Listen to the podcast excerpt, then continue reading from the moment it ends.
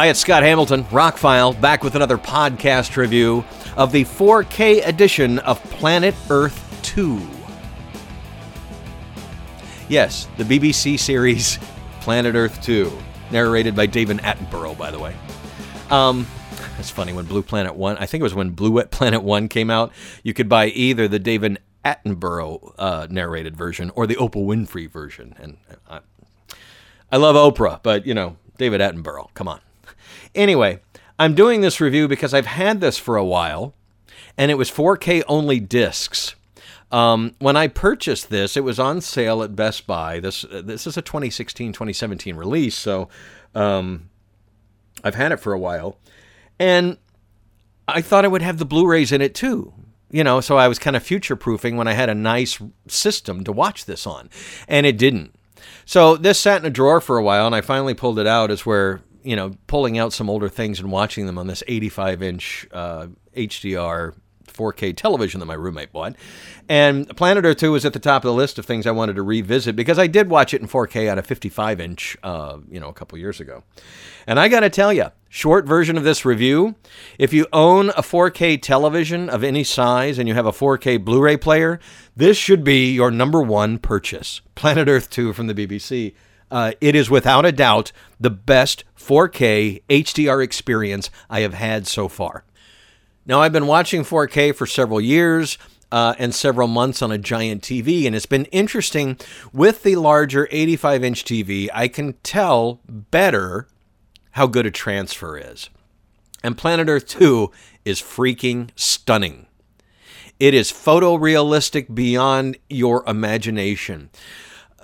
My roommate uh, tests TVs with like 8K streams on on YouTube and things like that, and this blows them away. The HDR grading is breathtaking. It just there were a couple scenes where they had zoomed in on something far away and it was not really gray, but maybe a little bit of noise in there. But other than that, this is a stunningly clear, photorealistic, amazing. Honestly, it doesn't matter what the episodes are about. I mean, the first one's islands and it goes from there. There's only six episodes, but it it is art. It is just they take several years to film these things using aerial drones and high-end cameras and they've already announced that a planet earth 3 is coming in 2022 so they're working on it you know but if you ever grew up watching those nature programs of the 70s you know uh, animal kingdom and things like that uh, wild kingdom marlin perkins who, perkins somebody anyway memories going as i got older um, Obviously, I didn't research that very well before this podcast, did I? No scripts on the podcast ever, anyway, just babbling about things I like. Um, this is without a doubt the best looking, best sounding 4K discs I own. I really, I can name a few that just blow me away, like 2001 A Space Odyssey is totally breathtaking. Godzilla King of Monsters is pretty amazing, but Planet Earth 2, if you like documentaries, if you like uh, wilderness videos, if you like that stuff, um, this is the pinnacle. And I'm sure there's some better ones out there. I'm just telling you, I pulled this out.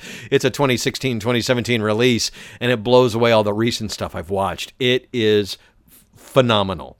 What else can I say about it? It's a documentary about nature, and they go into the different animals that they find, and it, you know, they they have a rough general framing for like everything in the first episode takes place on islands, but it's islands around the world, and it's just focusing on things that are unique to certain islands and certain. Obviously, they tell little stories that may or may not be what actually happened with the insect or the marsupial or whatever.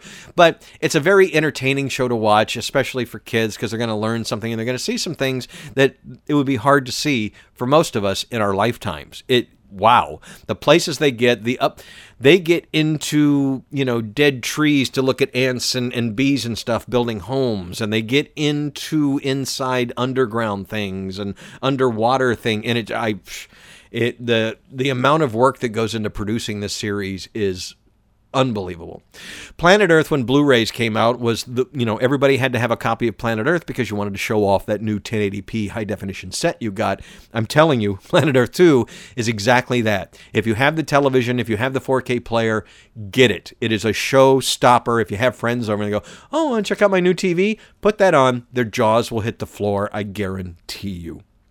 I do like documentary type stuff, but again, this is moving art and it's photography, the, the likes of which you just don't get in movies or TV shows or or the average documentary. No expense, no danger is spared to get this footage, and it looks incredible.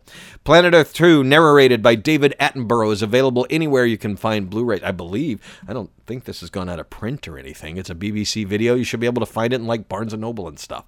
It's really incredible and the best 4K HDR experience I've had so far. I'm Scott Hamilton. I'm Rockfile. Thanks for checking out this quick review about these 4K discs. If you haven't made the jump to 4K uh, hard media, I've got a lot of friends who stream only, and I get it. I do. I really do understand the convenience of it. But I'm telling you, if you have a big TV, the difference between a streaming movie, show, and the difference between something on disc is night and day. It really makes a huge difference. Now, we have streamed some 4K content from Apple, from Vudu, and from a couple other services from Netflix and from Amazon that re- look really great on this TV and would marvel Blu rays. Absolutely. But you take a 4K disc like this, or say Gemini Man, not the best movie, but an incredible transfer, um, and you put it up against a 4K version of the same thing, it's not the same thing. And and for like Gemini Man, a stream won't play in, in 60 frames per second like the 4K disc does. I'm telling you, the bandwidth push by a disc is a night and day difference of what you can get through the pipeline in the back of your TV if you can still buy some home media, you will have this stuff forever. 4K discs can be blown up to very, very large sizes and still maintain integrity to, to view them. Uh, 1080p can only be blown up so far. I have seen some 1080p transfers at 85 inches start showing the cracks and the seams in their transfers. You know, that you can see the compression artifacts and mistakes and stuff where I couldn't see it at, say, 42 or 55 inches or whatever.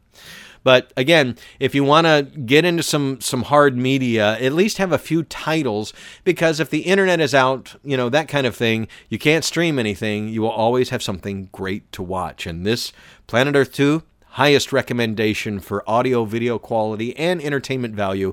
It's a lot of fun to watch. Check out therockfile.com for all my other links. I won't bore you with explanations. You can just go to the website, click on the links, and find out for yourself. Thank you very much for listening. Please subscribe. Please share. Mwah. I couldn't do this without you.